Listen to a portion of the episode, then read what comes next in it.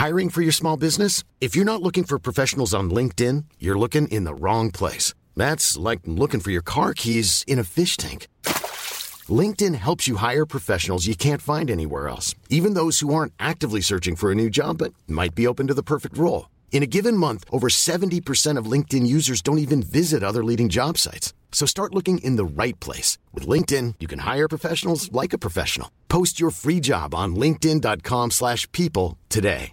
Hey, it's Ryan Reynolds, and I'm here with Keith, co-star of my upcoming film, If, only in theaters May 17th. Do you want to tell people the big news? All right, I'll do it. Sign up now and you'll get unlimited for $15 a month in six months of Paramount Plus Essential Plan on us. Mintmobile.com slash switch. Upfront payment of $45 equivalent to $15 per month. Unlimited over 40 gigabytes per month. Face lower speeds. Videos at 480p. Active Mint customers by 531.24 get six months of Paramount Plus Essential Plan. Auto renews after six months. Offer ends May 31st, 2024. Separate Paramount Plus registration required. Terms and conditions apply if rated PG. Wow. Nice. Yeah. What you're hearing are the sounds of people everywhere putting on Bombas socks, underwear, and t-shirts made from absurdly soft materials that feel like plush clouds. Yeah, that plush. And the best part? For every item you purchase, Bombas donates another to someone facing homelessness. Bombas. Big comfort for everyone. Go to bombas.com slash ACAST and use code ACAST for 20% off your first purchase. That's bombas.com slash ACAST. Code ACAST. Du lyssnar på Ridsportpodden. En ny podcast från tidningen Ridsport. I den här podden träffar vi ryttarna som du vill lära känna på djupet. Värd för programmet är hästsportsjournalisten Andrea Berlin. Det är äntligen vår och jag åkte till Göteborg för att träffa en inspirerande dressyrkille som ofta vågar lite mer än det vanliga. Jag pratar om 24-åriga Karl Hedin som lika lätt kan få hästarna att dansa i svårklass på dressyrbanan som att göra små konster i stallet. Karl umgås med sina hästar för att lära känna deras kroppsspråk och skapa unika band. I detta avsnitt tänkte jag därför ta reda på hur han får sina dressyrhästar så modiga, var han hittar sin inspiration ifrån och varför han egentligen väver in hoppning på schemat flera dagar i veckan. Jag vet att han har massor att berätta gällande detta. Häng med! Hej Karl, välkommen till podden. Hej Andrea, tack för att jag fick komma. Du rider ju dressyr på väldigt hög nivå, men utan att vara en fegis. Hur går detta egentligen ihop? ja, jag, jag kan väl vara en fegis ibland och jag började faktiskt som en fegis för jag blev sparkad när jag var ganska liten. Jag har alltid varit väldigt intresserad av hästar och eh, etologi och hur djur fungerar och sådär. Men så blev jag sparkad, jag var med min syster på ridskolan. Så mellan jag var fem och kanske sju, år, sju års ålder så red jag ingenting och ville inte ens gå in i stallet. Men sen en dag så, jag vet faktiskt inte vad det var som gjorde att det vände men då sa jag till mamma att då ville jag börja rida på ridskolan och hon var jätteförvånad att jag ville det. Men det fick jag och sen dess har jag varit eh, fast. ja. Eh, att ha ett sånt där utbildningsstall som du har, eh, det innebär ju det att man har många olika typer av tävlingshästar. Eh, och det kräver ju mycket tid för att få resultat med alla.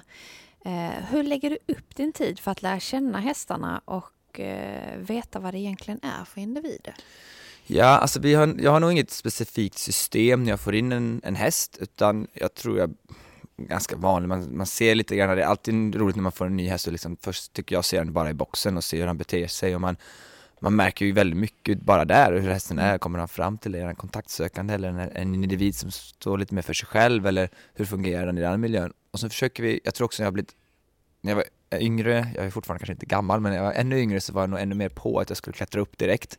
Mm. Nu tror jag jag blivit bättre på att vi säger första dagen får de gå lite i hagen och då så märker man lite grann vad det är för typ av individ och det är dels ett säkerhetstänk för mig själv men också lite av respekt gentemot hästen att den är i en ny främmande miljö och den kommer troligtvis inte vara sitt bästa själv direkt utan Första veckan försöker vi bara såklart rida den men inte lägga så mycket kanske press på den utan mest bara läsa av hästen och hur, hur är den här hästen. Vad är det viktigaste sätten då för att umgås med sin häst tycker du? Jag tror att det är viktigt att man tänker lite grann vad man har för syfte med hästen. Mm. Uh, och det är också viktigt för mig som jobbar med hästar att det är inte så att alla de hästarna vi får in i vårt stall ska bli nödvändigtvis Grand Prix-hästar. Det kan vara att uh, vi har hästägare som vill bara ha sin kanske tävlingshäst lite, att man tränar den lite grann och ser över den som man säger. Och då är det viktigt att inte jag sitter och kanske försöker göra mer svåra grejer och det finns ju många som kanske inte ens vill tävla med sina hästar eller kanske knappt vill rida ibland. Och då tror jag man ska, jag tror man ska fokusera på det området där man vill använda hästen. Så är man en, är man en dressyrryttare som jag är, då blir det ju såklart mycket ridning. Det är Mm. det som liksom blir fokusområdet. Eh, och jag tror kanske att det är det med det också viktigt, viktigast, att man spenderar tid med sin häst. Och någonstans så är det ju, man liksom får ju ta tjuren vid hornen, så har man problem vid ridningen så tror jag att man löser väldigt mycket vid ridningen faktiskt. Men du, hur mycket tid har du egentligen när du, du rider ju mycket och hur mycket kan du spendera i stallet för att vara med hästarna? Ja, alltså det är ju svårt att kombinera det för då Helst hade man ju kanske velat ha en häst och hela dagen bara bo ute i en stuga i skogen och bara springa runt med den där hästen. Eh, men det fungerar inte riktigt om man ska vara företagare också så vi förs- jag försöker och mina tjejer som hjälper mig är bra på att liksom försöka låsa ner mig i ridhuset för att så fort jag kommer upp, och f- jag rider mest förmiddag, hela förmiddagarna så sitter jag i princip och rider och då försöker jag att bara vara nere i ridhuset och så kommer mina tjejer ner med hästarna och hjälper mig värma upp och sådär för att kommer jag upp i stallet så blir det alltid så här att då ska Karl börja ge godis och Karl ska börja hitta på projekt och han ska klättra upp på någon häst i någon box och då får vi inte dagarna att hänga ihop så att jag försöker att vara effektiv och sitta mest nere i stallet då. Men på helger och liksom lediga dagar då kan det bli betydligt mycket mer barbackaridning och allt sånt annat som jag tycker är väldigt roligt också. Ja. På vilket sätt har du nytta av det här med hästens kroppsspråk eh, när du skapar de här unika banden mellan er? Jag tror jag har otroligt, jag tror att man alltid som ryttare har, man måste ha en viss, om i alla fall om man ska utbilda hästar så tror jag det är viktigt att man har den här förmågan att läsa av hästen. Det, det då, för då har du också möjlighet att prata deras språk och kan du prata deras språk då kan du också utveckla dem. Man säger. Jag tror säkert man kan vara en jätteduktig tävlingsryttare på hög nivå och rida på kanske färdigproducerade hästar eh, utan att nödvändigtvis ha det här fantastiska liksom, bandet till varje häst. Eh, men jag tror att om du vill ta hästar till den nivån och utbilda dem upp i klasserna då tror jag det är viktigt att du kan verkligen komma ner på deras nivå och kommunicera med dem. Om man tittar egentligen eh, på en helt annan grej, din Instagram till exempel, eh, där är du ju inte främmande för att busa och ha roligt med hästarna. Eh, och ibland kan man se att ja, du gör olika konster och tar fram tittigheter och, och sådana här grejer. Varför gör du det egentligen? Alltså jag har ju alltid varit en eh, lite spillevink och det har jag väl fortfarande kvar lite av den ådran. Vill alltid utmana lite grann. Eh, tycker alltid det är kul att eh, göra saker som är, jag tycker om att mixa det här väldigt, väldigt strikta dressyr till exempel då med någonting som är liksom en motpol till det som kan vara att man har en presenning som hänger över hela bakdelen av hästen till exempel eller vad det nu kan vara. Och sen är det mycket man ser, man blir inspirerad av olika saker. Jag kanske ser en, en film eller ett klipp på någon häst eller på, det kan vara andra djur också, det kan vara ett hundtrick. Så jag tänker, undrar om inte man kan göra det lite lätt med en häst. Men ska jag vara helt ärlig så är det inte så att jag lägger folk, jag får ofta frågan som säger här, gör något annat än håller på med din Instagram? eh, och det läggs ganska lite tid egentligen på det där Instagram. Och ofta är det så att jag har gjort ett pass med en häst, med ett Ja. helt normalt dressyrpass och sen efteråt så säger jag så här, nej men nu så hoppar jag några språng eller så släpper jag en hand eller nu provar vi att ta av tränset för han känns så himla lydig idag så det kan vi säkert göra och så blir det lite, det blir ofta väldigt spontant. Så det är inte det där att jag sitter och tränar, lägger upp en träningsplan för att om tre månader ska jag kunna rida med presenning på den här hästen utan ofta är det faktiskt ganska spontant. Eh, och det är också, det kan man liksom, om man, jag tror att följer man det på Instagram så ser man att det är vissa individer som jag har som är väldigt bra att göra de här grejerna på och andra är inte lika mycket ofta med på de här upptågen. Men eh, har du tränat någon gång innan? Eller du bara, du bara kör och filmar? Och... Del, jag, ofta kan jag sitta sådär lite på kvällarna eller när jag sitter och kör och ska hålla träningar till exempel, då kan jag sitta sådär och spåna att ja, om jag kunde ta den hästen, den kan göra lite byten i varje till exempel, så kanske jag kan hoppa några hinder innan och så lägga den emellan. Så har jag liksom byggt upp det i huvudet då, då är det ju redan beteenden som hästen redan kan. Jag vet att den kan hoppa, jag vet att den kan göra byten i varje. Eh, varför gör vi inte båda två på en film till exempel? Så att ibland kanske det har varit några saker som man har fått göra ett par gånger bara för att se att det fungerar. Men de allra flesta så är det faktiskt eh, ganska spontant. Mm. och sätta ihop det, tar det inte lång tid att göra det? Nej. Eller man har tid som inemellan? Ja, alltså, det, jag tycker inte att det tar så mycket. Det, det, man vet att det ligger en presenning där borta och då släpper vi med oss den in igen och går till ridhuset och så kan jag prova att rida över den och det gick visst jättebra. Och så är det någon som riktar en mobilkameran och så har du fått en 15 sekunders klipp till Instagram. Men är det några speciella övningar som du brukar göra ehm, för att hantera de här situationerna? Du menar när hästar blir spända eller när Ja. de blir så? Nej, alltså jag tror inte, det är också en fråga som jag får ganska ofta att eh, jag ska inte säga att jag har någon uppskrift för miljöträning och jag tror nog att mycket handlar om att man kan inte träna en häst att aldrig bli rädd utan det är ett naturligt beteende hos hästen och hästen styrs ju så otroligt mycket av flykt eh, och det tror jag aldrig man kan nog träna bort och det måste man nog liksom acceptera att hästen är ett flyktdjur. De eh, springer ifrån tigrar och faror ute på steppen. Det är det de är och de har funnits till så många, så många miljoner år när vi inte har påverkat dem. Och även om vi har påverkat dem väldigt, väldigt mycket den senaste tiden när vi har domesticerat dem så är det en lång tid som är faktiskt är helt vilda djur. Och det kan man aldrig, den insikten tror jag inte man kan träna bort. Och jag tror att gör man sig liksom vän med det, att okej, flykt är något som hästen har och det kan ju också vara något som är positivt. Det är ju väldigt mycket så vi tränar hästar idag, att de ska gå undan förtryck och det har ju med deras flyktsätt och deras flyktinstinkt att göra. Det, så kan du inte träna en hund till exempel eller ett, ett rovdjur. Så att som svar på din fråga så kan man nog, vi har inga övningar för att träna bort det men vi är samtidigt inte rädda för att, un, vi undviker inte den situationen att hästarna blir spända utan är det så att de, som ett exempel förra veckan bytte de eh, fönsterrutor i vårt ridhus och då tror jag kanske att andra dressyrryttare hade valt att nej men då rider vi inte den veckan eller vi, vi går någon annanstans eller vi undviker den situationen för att hästen kan bli spänd och vi vill inte att den ska bli rädd för att då får vi ingen bra kvalitet i vår träning. Men då var det bara så att då försökte vi liksom, nej då får alla hästar gå där inne fast att det var det och det är klart att det var inte så att det var optimala pass varenda häst. Vissa hästar reagerade ganska mycket när de höll på att byta fönsterrutor fyra meter upp i taket med en lyft, lyftkran men Samtidigt då vet jag lite grann vilka hästar när jag tar ut dem till tävling sen att ja men den här hästen var väldigt ängslig. Mm. Då kanske jag måste vara lite mer beredd på det. Hur hanterar du det då när du, när du red där inne? Alltså mycket handlar ju om att eh, inte sätta hästen i så mycket, det är liksom en balansgång mellan hur mycket press, och när jag menar press är liksom hur mycket du försöker få hästen att gå emot eller gå närma sig det som man tycker är obehagligt. Mm. Så det är en balansgång mellan att släppa på pressen och låta den gå. Kanske, vad många av unghästarna märkte vi att om vi bara longerar dem i andra änden mot vad de bytte fönsterrutorna så slappnar de av och sen så kunde man allt eftersom ridpasset liksom fortlöpte kunde man ta sig närmare och närmare och närmare. Eh, och mycket handlar också om att du hästen eftergiven på tygen mellan hand och skänken då är den inte så rädd längre för då är den mest fokuserad på dig och den accepterar dig som någonstans ledaren och har en trygghet i dig som ryttare. Och då kan du nästan gå och rida genom eld. Då Mm. vill de gärna lita på dig. Det är liksom någonstans min filosofi i alla fall att man ska inte behöva träna på att lära hästen att acceptera lyftkranar utan den ska lära hästen att acceptera dig som pilot och då spelar det ingen roll om det är en lyftkran eller något annat som är inne i ridhuset. Nej, du vill ha det där starka bandet mellan Mm. er liksom. Förtroende tror jag är Ja. viktigt. Ja. Men hur snabbt går det att lära dem? Alltså hur länge?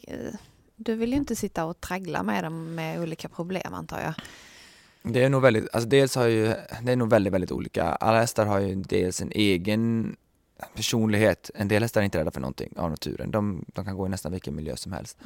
Andra hästar är väldigt, väldigt ängsliga och de kan ju vara ängsliga för saker som kommer uppifrån, de kan vara ängsliga för saker som ligger på marken, de kan vara ängsliga för andra hästar. Det finns ju eh, lika många hästar som det finns lika många typer av flyktbeteende finns det. Ja. Ehm, och det är jätte, en del hästar kan ju också vara väldigt, väldigt spännande när de kommer men är väldigt träning, alltså de är väldigt träningsbara. Mm. Så de har lätt att absorbera träningen och på så sätt blir de väldigt snabbt väldigt orädda för att de är lätta att träna. De har en hög ridbarhet som man säger.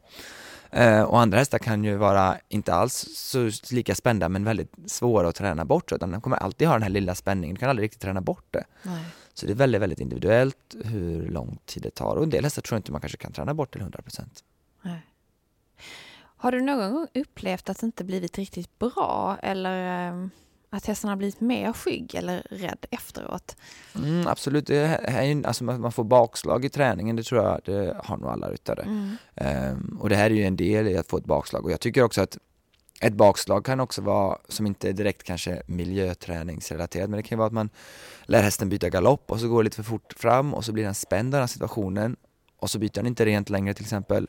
Och då har man ju också liksom gått för fort fram och det är också flykt i sig, i sig att hästen upplever spänning lika väl som att jag försöker att han blir rädd för någonting in i ridhuset och så försöker jag trycka fram den till det eller försöker arbeta med den för att den ska slappna av och så gör den inte det det är lika, det, för hästen spelar det liksom ingen roll om det är att det är spänning i samband med att den ska göra ett galoppombyte eller ett spanning med att den ska gå förbi någonting. Det viktiga är där att man går, backar tillbaka helt enkelt. väldigt simpelt. Eh, inte försöker liksom forcera fram någonting utan att man tror jag backar tillbaka lite grann, går tillbaka till något där man känner att hästen känner sig trygg, till volten och sen successivt jobba sig ut mot det som är svårt igen. Mm. Så måste du liksom utgå från avspänning och förtroende i allt du gör. Eh, spänning ger bara mer spänning om du lägger press på, mm. tror jag. Man får hia sig lite som ryttare liksom? Ja, det tror jag absolut. Ta det lugnt. Mm. Och sen tror jag det, det har nog väldigt mycket med för ryttartyp också. Jag tror att en del mm. ryttare får man, och det ser jag, jag har ganska många elever och mycket lektioner, då ser man att man är så olika personligheter och en del får man liksom bromsa lite grann och säga nej men nu tar vi går tillbaka här, vi behöver inte prompt gå förbi den här hörnan med den här livsfarliga skottkärran eller vad det nu är som hästen reagerar för. Och för andra ryttare det tvärtom att nej men du, du klarar nog det här, du kan nog, kan nog rida fram till det här nu, det är ingen fara. Det tror jag har nog med allt idrottsutövande, att man är så olika som individ där. Eh, och det tror jag är väldigt viktigt att man vet om det själv, att en del ryttare måste pusha sig själva för att komma vidare, medan andra måste lugna sig själva. Och jag tror att ha det helikopterperspektivet och se in i sig själv är nog väldigt, väldigt viktigt för framgång. Ja.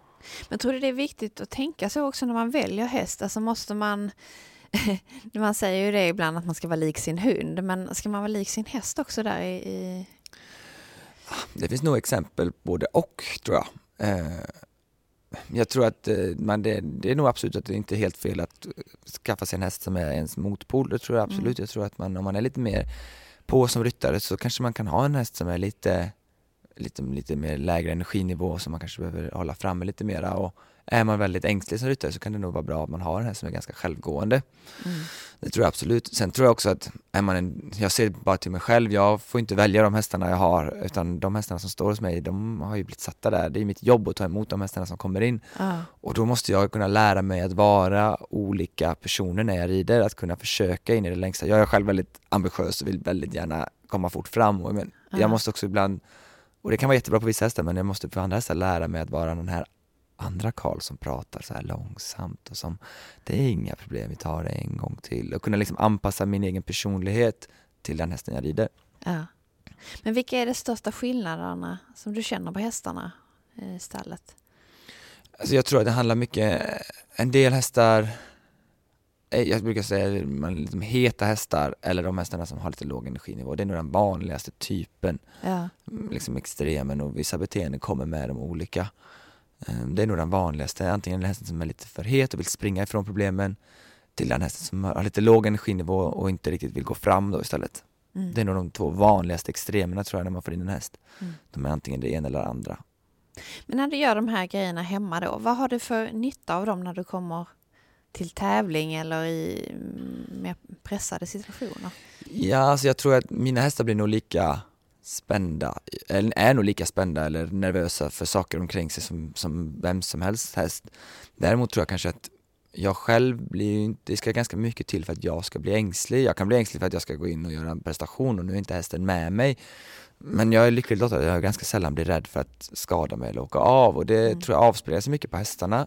Så där tror jag att jag har en fördel i att även om hästen blir spänd så känner jag mig trygg i den situationen att hantera hästen även om det skulle bli så att han inte riktigt alltså att han blir påverkad av omgivningen. Mm. Men det är inte så att jag lär mina hästar att gå på vita dressyrstaket och så är de aldrig rädda för att gå där eller att jag lär dem att inte vara rädda för dressyrdomare. Utan det är nog mer en, en allmän eh, förtroendegrej. Ett connection mellan häst och ryttare tror jag. Ja. Dressyren är ju i allmänhet lite mer försiktig eller man, man har hästar mm. som är kanske lite räddare och skyggare och sådär. Hur, hur tänker du där för att ta bort den stämpeln på dressyren? Alltså jag tror det är, det är någonstans, det är ju ryttarna man måste börja med. Mm. Jag tror inte att det är, eh, alltså egentligen är det ju samma häst och det finns ju många exempel. Jag, min bästa Grand Prix-häst, eller min enda Grand Prix-häst än så länge, det var ju en ren, ren hopphäst från början. Ja. Som Lisen Bratt scoutade fram som dressyrhäst för hundra år sedan. Och, så hon är ju till hundra procent lika lugn som vilken av hopphästarna är här inne på Skandinavium nu. Um, så jag tror inte att det är hästarna som skiljer sig åt, men det är nog kanske lite grann träningen. Eh, dressyrhästar behöver ganska mycket adrenalin för att prestera liksom under en längre tid medan hopphästen kanske har en kortare spann av när de behöver väldigt mycket adrenalin när de skapar sin bana. Men därutöver kan häst, hopphästen ofta ha ganska låg, ganska lågintensivt arbete. Och jag tror dresyrhästarna går under längre tid med kanske mer adrenalinpåslag. Och jag tror kanske att adrenalin, det här adrenalinpåslaget ligger ganska nära flykten. Men det jag tror egentligen att det viktigaste man ska prata om det är ju hur ryttarna är, som, om man hanterar sina hästar. Och man märker ju nästan, nästan när du säger, bara när du börjar prata om dressyren så säger du dressyren är lite försiktig. Ja, så börjar man precis. prata lite så. Ja. Och sitter man i sadeln och blir lite så här att nu kommer det här in och nu vet jag att nu är han så himla rädd för idag är det blommor på bokstäverna och då är jag, då kan man liksom, jag blir nervös bara av att se på en sån ryttare. Ja. Eh, och tro tusan då att hästen känner det direkt. Så där tror jag man har en jättemöjlighet som ryttare att jobba med den nervositeten som man själv känner. För att man har varit med om situationer som man inte känner att man kan hantera och därför känner sig nervös och ängslig för att hästen ska reagera då. Ja. Men hur kan man träna om man inte riktigt känner att man klarar det själv? För det är, många Alltså- är ju nervösa själv också som ryttare. Ja, det, och det är jätte, jättesvårt. Ehm, Det är jätte, och det är väldigt svårt. Jag har ju också ibland elever som, har, som har, känner liksom rädsla inför att rida och en del Mm. söker sig till mig för att de är rädda för att rida för de liksom ser kanske på Instagram eller någonting att åh jag vill kunna känna liksom den tryggheten. Ja. Och det är jättesvårt för mig för att att kunna sätta sig in i den här situationen är ganska svårt. Jag har också varit rädd för hästar och jag vet väldigt väl hur det är men samtidigt är det ju inte så mycket i min vardag så det är svårt för mig att alltid tycker jag kanske ge de perfekta verktygen för hur man ska slappna av. Ja. Men jag tror ju ändå någonstans att man måste, om man ser på det som vilken fobi som helst, om man nu ska säga det, så måste man exponera sig för det man tycker är obehagligt. Mm. Eh, fast kanske under lite mer kontrollerade former då, så jag tror att det är viktigt att man kanske ja, men vågar kanske hoppa på sin häst eller göra saker som man tycker känns o, o, liksom obehagligt till en första, men man börjar med små steg Mm. och bygger upp det lite grann. Mm. When you're ready to pop the question, the last thing you want to do is second guess the ring. At Bluenile.com, you can design a one of a kind ring with the ease and convenience of shopping online. Choose your diamond and setting. When you find the one, you'll get it delivered right to your door. Go to Bluenile.com and use promo code LISTEN to get $50 off your purchase of $500 or more. That's code LISTEN at Bluenile.com for $50 off your purchase. Bluenile.com code LISTEN. Ryan Reynolds here from Mint Mobile. With the price of just about everything going up during inflation, we thought we'd bring our prices down. So to help us, we brought in a reverse auctioneer, which is apparently a thing. Mint Mobile unlimited premium wireless. Ready to get 30, 30, bit to get 30, bit to get 20, 20, 20, bit to get 20, 20, bit to get 15, 15, 15, 15 just 15 bucks a month. So, Give it a try at mintmobile.com slash switch. $45 upfront for three months plus taxes and fees. Promo rate for new customers for limited time. Unlimited more than 40 gigabytes per month. Slows. Full terms at mintmobile.com. Hiring for your small business? If you're not looking for professionals on LinkedIn, you're looking in the wrong place. That's like looking for your car keys in a fish tank. LinkedIn helps you hire professionals you can't find anywhere else, even those who aren't actively searching for a new job but might be open to the perfect role. In a given month, over 70% of LinkedIn users don't even visit other leading job sites. So start looking in the right place. With LinkedIn, you can hire professionals like a professional. Post your free job on linkedin.com slash people today. Wow. Nice. Yeah. What you're hearing are the sounds of people everywhere putting on Bombas socks, underwear, and t-shirts made from absurdly soft materials that feel like plush clouds. Yeah, that plush. And the best part? For every item you purchase, Bombas donates another to someone facing homelessness. Bombas. Big comfort for everyone. Go to bombas.com slash ACAST and use code ACAST for 20% off your first purchase. That's bombas.com slash ACAST. Code ACAST.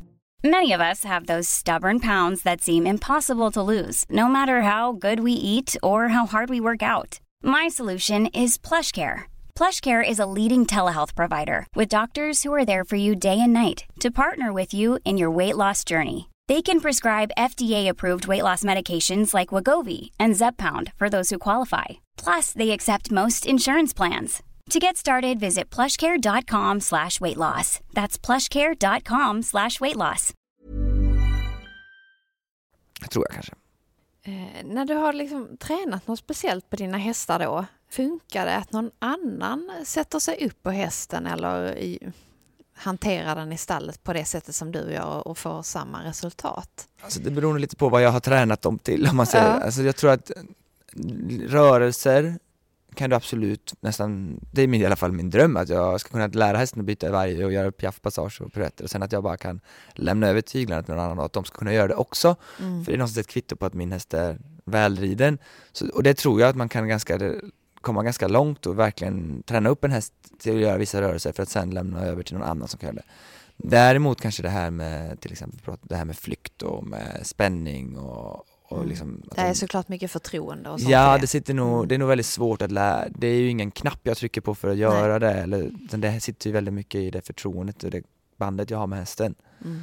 Så det är nog svårare kanske att, eh, och jag tror kanske att det fungerar i en period, att om hästen kommer från en ryttare som har haft väldigt bra självförtroende och hästen känner sig väldigt mycket förtroende och tillit till den här ryttaren så tror jag att den kan gå ganska länge på det självförtroendet som den ryttaren har byggt upp hos hästen. Mm. Men sen så kanske man ser över en längre period att hästen successivt tappar det och kanske går mer åt sitt, man säger naturliga jag eller Ja, att bli mer ängslig eller tappar energi eller vad det nu än är. Och det kan man ju ofta se på tycker jag på topphästar som byter ryttare till kanske mindre rutinerade ryttare. Att de, ett tag går det väldigt bra så mär- märker man liksom att de, de tappar lite grann och det är så olika hur hästen är som individ. En del hästar blir, om de är väldigt heta kanske de kokar över mer och mer och andra hästar kanske istället tappar energi eller blir mer tittiga eller vad det nu är som den hästen liksom naturligt styrs av. Mm. Och sen handlar det väl också om att, läsa kroppsspråket och liksom Mm. lära sig just den hästen. Ja absolut, absolut. Ja.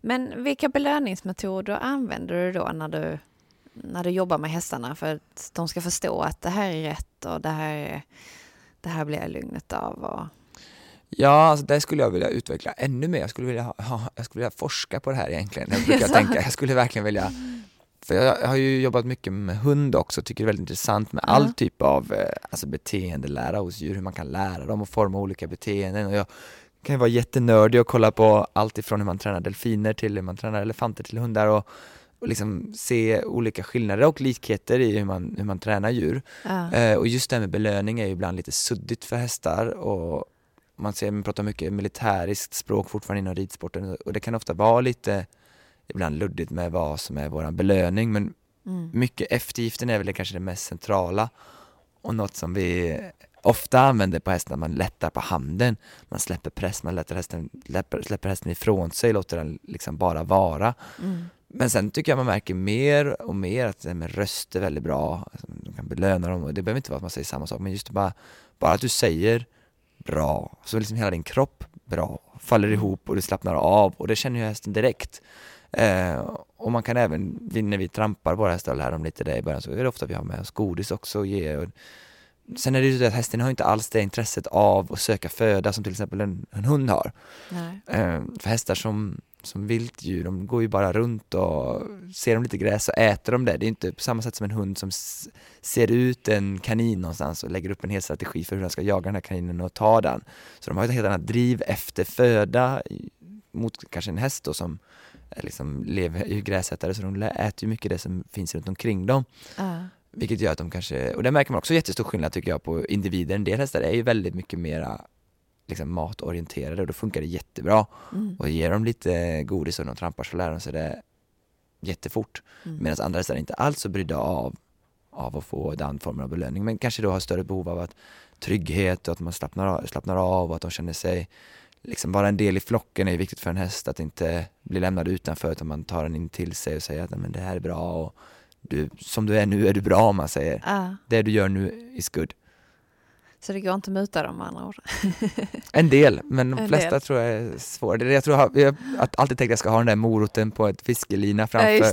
Ja. Men eh, jag tror kanske inte att den eh, håller i längden. Nej, det gör det nog inte. Men hur ska man tänka när det gäller säkerhet? För att ehm, en del hästar förstår ju inte alltid första gången och det kan bli kanske lite fight i kommunikationen sådär om det händer någonting. Ja, det är något som, eh, jag har också en svår fråga som jag ibland ligger sömnlös över på nätterna för att kunna ge ett bra svar på. För att jag tycker säkerhet är jätteviktigt. Eh, Jag rider själv alltid med hjälm till exempel. eh, Det känns i och för sig som en självklarhet idag men det har jag gjort i många år. Ehm, Men det här är också, det är klart att en del av de grejerna jag gör och som jag visar upp och det får jag ibland kritik på, på till exempel sociala medier att det där är inte, det är inte eh, liksom klassiskt korrekt och Nej. det är också utsätter en viss fara och det är, det är jättefarligt om man inte har en bra kommunikation med sin häst. Eh, samtidigt så känner jag väl kanske att jag måste ändå kunna påvisa det bandet jag har med hästen. Mm. Ehm, och det finns så mycket som, jag tycker också att man gör mycket farliga saker med hästen men bara för att det står skrivet någonstans att det inte är farligt så ska det inte vara farligt om man säger. Nej. Det finns ju massa situationer där man bara går bredvid en häst som kan, jag kan tycka att det här kommer inte gå bra. Man ser folk som står med klippmaskiner eller massa olika situationer som är någonstans socialt accepterade att man gör med en häst. Mm. Ehm, och då är det okej att man utsätter sig själv för en livsfarlig situation men sen för att jag står upp på en häst eller ligger på en häst i boxen som jag känner jätte, jätteväl och som jag hela tiden kan snegla lite på ögonen och se hur, hur beter hon sig, hur är hon? Mm. Då är det jättefarligt. Ehm, så det är en jättesvår fråga att säga, visst jag utsätter mig själv för en risk när jag gör det här, och, men jag försöker att aldrig komma i en situation där hästen blir så spänd att han riskerar att fly ifrån mig. Uh, utan då märker man ganska fort att det här, det ser, mycket tittar man på ögonen och på öronen och hur, hur är hästens kroppsspråk och är man noga med det och det räcker att man bara går med hästar ut och in från hagen varje dag, varje nästa dag, så märker man lära sig se på deras kroppsspråk, hur de beter sig. Och då Mm. kan man ganska fort liksom börja utveckla. Man märker en del hästar tycker inte alls om att man ska klättra runt på dem. De är, är lite bakskygga och då, då försöker jag inte liksom tvinga dem. Nej. Alla mina hästar behöver inte bli cirkushästar, det är inget liksom, mål i det. Nej. Men de lyssnar också mycket och tittar såklart på ditt kroppsspråk också, hur trygg du är. Ja, det tror jag också är en viktig del är att jag försöker liksom navigera mig fram och mycket det här man gör de här stunderna när man kanske står upp på hästen eller man ligger på dem så provar man sig fram hela tiden och så läser man av hästen att hur ser hon ut? Hur känner jag? Liksom, jag kan känna musklerna under mig på ryggen bara. Är det så att Ja. de spänner upp sig lite grann? Men då, då går jag liksom inte vidare. Då försöker Ja, jag liksom avvakta lite grann där och gå tillbaka lite och göra någonting som de känner sig väldigt, väldigt trygg med. Lite fram och tillbaka då. Så hela tiden liksom utforska det och det är ju jättespännande. Alltså det kan ju vara en sån session när man har en häst som man kanske liksom bara klättrar upp och in i boxen. Det kan ju vara jätte, jättespännande att se hur man kan liksom utforska hästen och vad, vart går våra gränser Mm. för hur mycket vi litar på varandra. Det är ju jätte, jätteroligt. Hur ser du på det här med varierad träning ute i naturen och sådär? Hur, ehm, vilka resultat och effekter kan man få därifrån? Alltså jag tror inte man behöver jag tror man behöver göra ganska lite varierad träning för att ändå kunna bli en väldigt duktig dressyrryttare. Jag tror Mm. inte att det är ett absolut krav att man måste rida hästen ute minst si så många dagar i veckan eller att man måste hoppa en massa hinder. Men jag tror att det kan ge för många ryttare eh, en, liksom en ytterligare en dimension av ridning. Eh, man kan få väldigt mycket glädje av det. Och lite det jag pratade om innan, att när man kommer till tävling sen och det liksom gäller att man känner sig trygg med hästen och man kan känna hästens kropp under sig och känna att ja, men det här känner jag igen från hoppningen eller när jag rider ut på den eller sådär. Och sen tycker ju många hästar att det är väldigt, väldigt roligt att man rider ut på dem och man hoppar och man gör annorlunda saker. Och man kan ofta lära sig att just en sån sak med framåtbjudning, när man har skrittat ut en sväng och vänder hem, Ja. så kanske man, lär, man har en häst som håller på att lära sig trampa, då kan man ju märka att hästen kan ju lägga i en extra växel och då kan Just det ju faktiskt ge direkt resultat för sin, sin dressyrträning att man till exempel rider ut och man fångar upp olika naturliga beteenden som hästen gör och liksom försöker lägga ett kommando på det och därigenom lära hästen det till en dressyrövning, Mm. dressyrrörelse kanske. Så du brukar utnyttja sådana situationer när du är ute sådär? Både ja och nej, jag tycker inte om när de trampar när jag inte vill att de ska trampa. Men ibland så visst har man en häst som är lite, kanske lite svår att hålla motivationen på. Jag, Mm. Senast innan har vi jobbat lite grann med också olika bomövningar. Jag har någon häst som kan vara lite svår att jag hålla motiverad. Och har jag då lite, hon älskar att hoppa däremot, hon tycker det är det bästa som finns. Så har jag lite bommar och sånt framme och kanske kan rida ett par travbar, ett par bommar och sen trampa lite mellan bommarna och sen rida framåt. Då märker jag att hon får ett helt nytt intresse av att göra sakerna. Så att visst använder jag det lite grann också. Mm. Men när du får en ny häst i ditt stall och för dressyrhästar är, brukar inte vara så vana vid att hoppa. Hur ställer de sig till, till din träning där då? Det är väldigt olika, vi, vi hoppar absolut inte på alla hästar. Eh, vi märker ganska, man märker det fort. En, en del hästar märker man har inte så mycket intresse av att hoppa, de tycker inte att det är, Nej. de taggar liksom inte till, jag får inte den där önskade effekten utav det. Och då är det finns ingen, ser inte jag någon liksom, syfte i att tvinga dem att bli hopphästar. Eh, och en andra hästar hoppar ju ganska dålig teknik ibland och märker man, vi kanske ger dem ett par försök och man märker liksom att det blir bättre, då kanske man fortsätter men annars så försöker vi inte tvinga dem det. Då hittar vi andra sätt, liksom tömkör väldigt mycket. Mm. Mycket tömkörning, mycket, en del hästar märker man kanske styva i kroppen, de är väldigt bra longera, brukar longera bara en grimma med en väldigt enkel inspänningstygel över ryggen och ingen sadel. Det är ett bra jobb för de hästarna för att liksom variera sin träning. Mm. Men det är nog väldigt, det finns nog lika många sätt att variera träningen som det finns hästar och ryttare. Eh, och det kan vara precis vad som helst, eh, tror jag.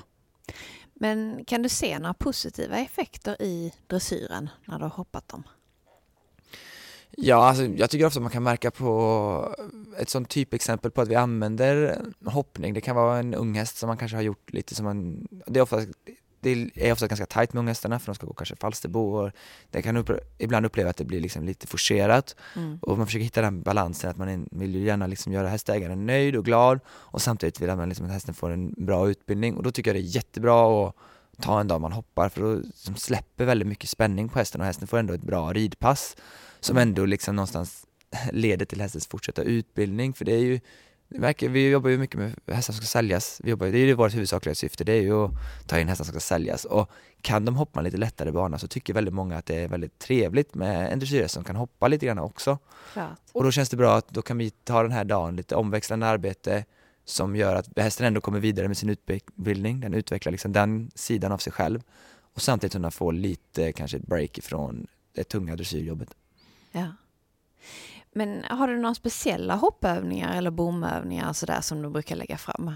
Som du tycker är bra? Ja, alltså jag tycker ju, jag gillar att hoppa mycket serier och sånt, tycker jag är väldigt Ja. bra. Dels eh, så slipper jag göra så mycket, jag kan mest bara sitta och hålla i manen.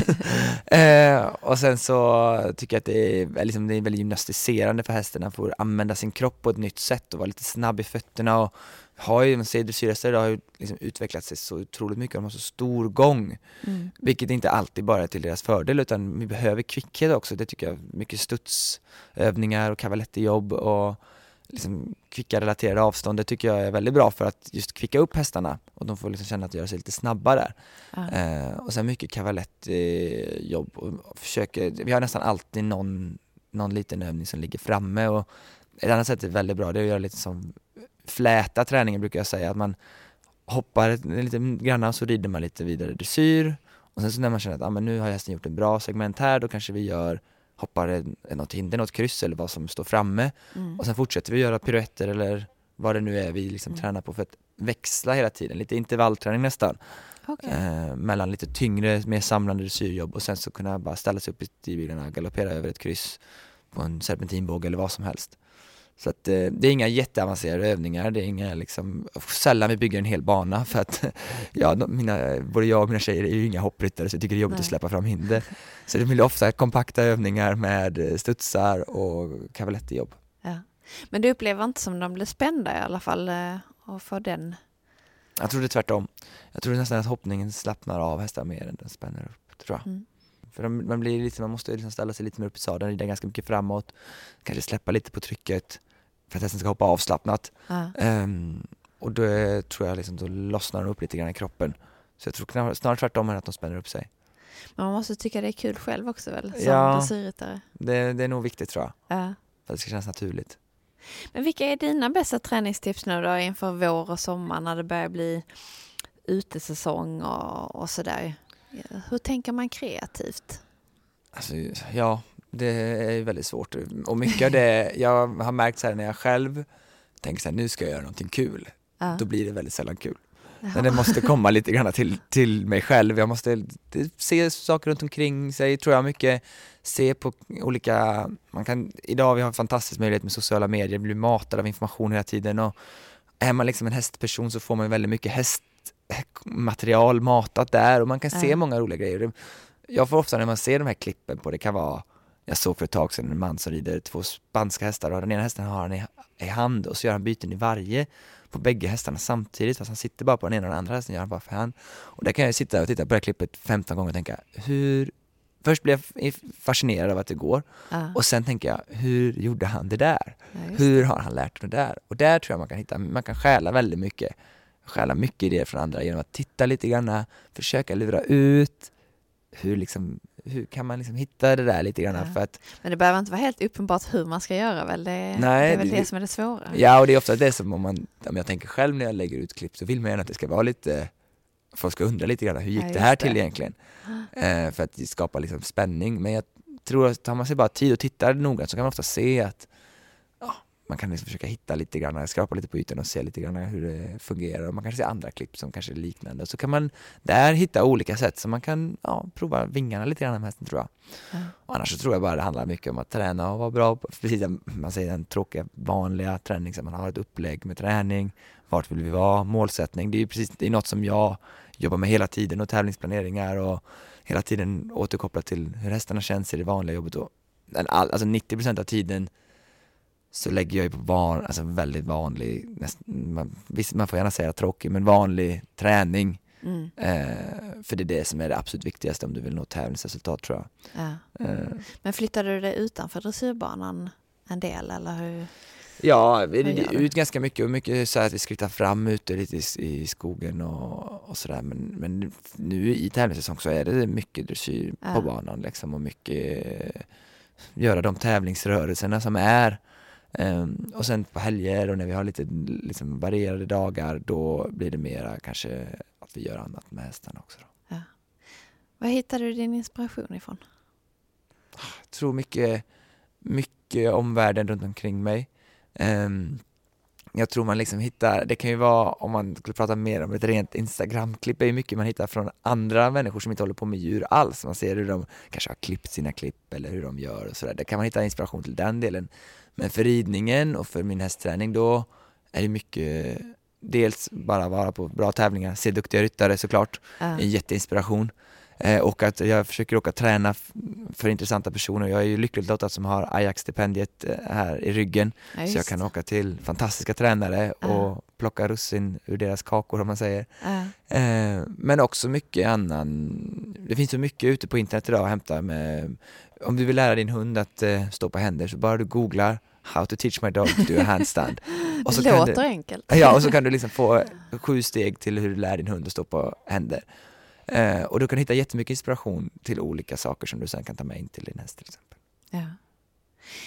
Hur ser du själv på framtiden nu då? Vad har du för mål? Ja, nu går ju mycket åt att bygga upp mitt eh, företag och skapa ett kapital där och så man kan köpa in lite hästar ibland. Jag har i dagsläget en häst som jag äger själv i träning, sen har jag en gammal häst som ska betäckas. Eh, resten, vi har 11 hästar inne i träning nu och resten hästar är ju bara hästägare ägda då. Mm. Eh, så mycket handlar om att bygga upp en, en sträng med bra hästar. Jag har ju bara varit hemma i Sverige här i mindre än ett år nu. Så det handlar fortfarande mycket om att liksom bygga upp en, en, en bra grupp med intressanta hästar som jag tror på. Eh, och sen så är det ju mycket nu med Ungerns kampionat inför Falsterbo, man tränar mycket inför det. Har en ung Grand Prix-häst som är nio nu som jag hoppas kunna gå ut i Lövsta Future Challenge. Och så har jag några bra, två bra lilla rundan-hästar och så det handlar mycket om, om det då. Tror du du rider dressyr alltid eller kommer du våga ta det till hoppbanan någon gång? Ja, jag tror, jag, jag tror faktiskt att jag kommer, jag vet inte, jag kan inte riktigt bestämma mig. Men jag brukar, jag blir otroligt inspirerad av att kolla på hoppning och Ja. älskar att se liksom bra ridning och jag tittade igår på andra kvalet av världscupfinalen i hoppning och se Marcus Ening när han rider runt med små hjälper och en häst som hoppar fantastiskt över rygg. Liksom. Det är ju för mig lika fint eller lika bra som att se en fantastisk dressyrhäst göra ett program. Ja. Eh, så jag, jag tror kanske att det finns en, jag, om jag blir mätt någon gång, jag har ju lätt, jag kan, jag tror att jag kommer kunna, risken finns att jag blir mätt på dressyr en dag. Och jag känner att jag skulle vilja Ja. prova någonting annat, utmana mig själv. Så då tror jag kanske, det kanske finns en, jag brukar säga när jag tittar på det att ah, en Honda rider och där inne hoppar. Ja, det vore väl kul. Men vi får se, först ska jag bli lite bättre på dressyr tror jag. Ja. Det har varit jättetrevligt och jätteroligt att ha dig här Karl. Tack så mycket för att Eh, du komma. Och eh, jag hoppas att lyssnarna har fått jättemycket inspiration av Härligt. eh, alla dina tricks. Så eh, vi önskar dig lycka till och eh, så får vi följa dig i sociala medier på och titta på dina bus där. Tack så jättemycket. Tack, Tack. själv. Vi vill jättegärna veta vem du vill att vi ska träffa nästa gång och vad vi ska prata om. Maila till oss på podden snabel tidningenridsport.se Programmet producerades av Lavaletto. Tidningen Ridsport. Allt du behöver veta om sport, avel och nyheter. Prenumerera du också.